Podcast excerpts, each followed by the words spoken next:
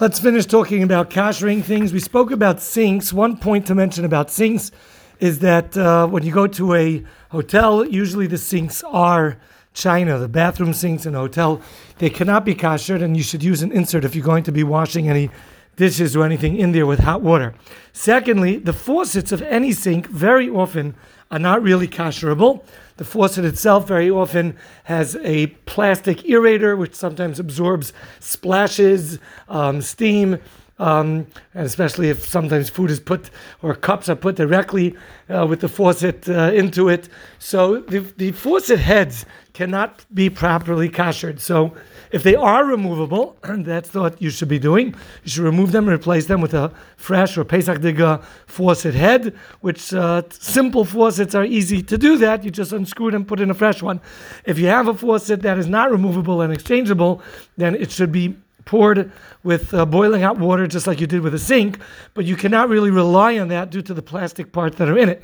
And therefore, it should be covered with something. Uh, they, now they sell these uh, faucet covers. You could use an undershirt, a sock, something that uh, any direct contact between the faucet's hot water coming out that may have a little bit, any type of flavor, whatever it is, on it should not be going into your food. So the faucet covers should be the faucet heads should be covered with something unless you replace them.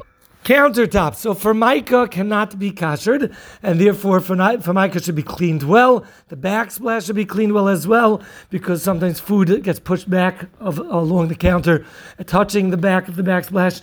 And also the bottom of your cabinets, your upper cabinets, should also be sprayed down with something like a Windex ammonia or something or other that will passel anything that may have gotten caught and stuck to the top and Chas might fall down on Pesach into the food being prepared on the counters below.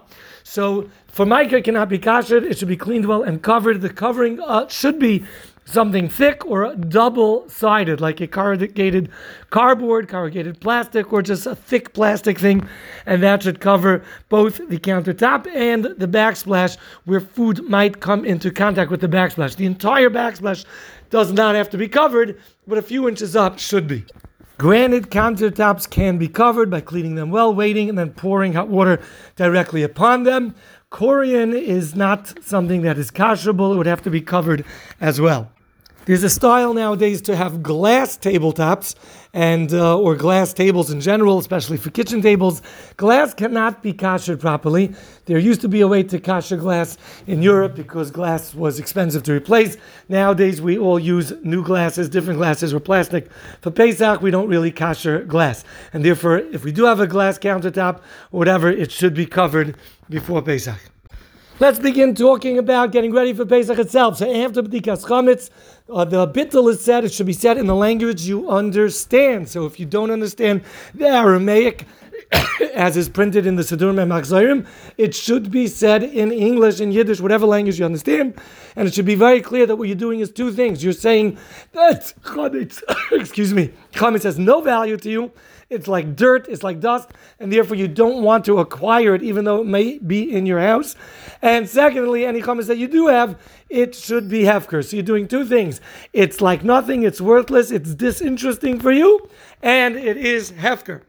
Once the full badika is done and the bittul is said by everybody in the family, any chametz remaining for the following morning to be burnt or to be eaten for breakfast or eaten overnight should be placed in one clear designated area that's safe, that children won't get to, pets won't get to, or mice won't get to. It should be in a place that's very safe and contained so that should be eaten the next morning and whatever's left over burnt. The mitzvah of burning the chametz itself, the mitzvah of biur chametz is midrabanan. We should get rid of it specifically through burning. There's inyanim to do it through burning, and therefore it should be done to chametz that is still ra'ui la'achila. So you don't pour gasoline or lighter fluid onto the chametz before you light it.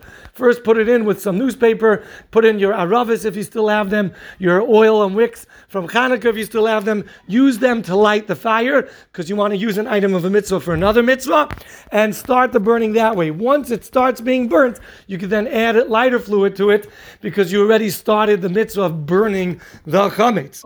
Care should be taken that the chametz should be small pieces that will be burnt through and through until they're in a way like kelev. Sometimes people put in thin, thick chametz, and it may have a very, very charred look on the outside, but it's still edible on the inside, and then you're in trouble. We'll continue talking about this, Mr. Shem, tomorrow.